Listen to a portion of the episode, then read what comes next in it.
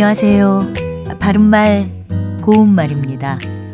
신용카드로 물건을 살 때 금액이 좀 나가는 경우는 무이자 할부를 해줘서 물건 사는 사람들의 부담을 줄여주기도 하지요.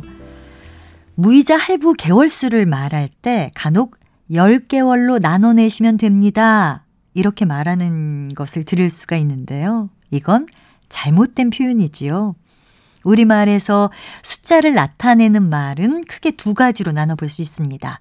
하나, 둘, 셋, 넷으로 나가는 고유어 계열과 1, 2, 3, 4로 나가는 한자어 계열이 있는데요. 숫자를 읽을 때는 13, 13처럼 한자어는 한자어끼리, 고유어는 고유어끼리 이어서 사용해야 합니다.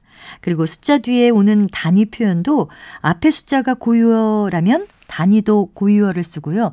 한자어 계열의 숫자라면 단위 역시 한자어를 씁니다. 앞서 말씀드린 10개월이라는 표현에서 숫자는 고유어 계열이고 단위는 한자어 계열이기 때문에 바른 표현이 아닌 거죠. 이 경우에는 10달 또는 10개월이라고 하는 것이 올바른 숫자 표현 방법입니다. 참고로 보도 문장에서도 국가의 숫자를 말할 때 20개국 같이 말할 때가 적지 않은데요. 이때도 20나라 또는 20개국이라고 표현하는 것이 맞습니다. 바른말 고운말 아나운서 변희영이었습니다.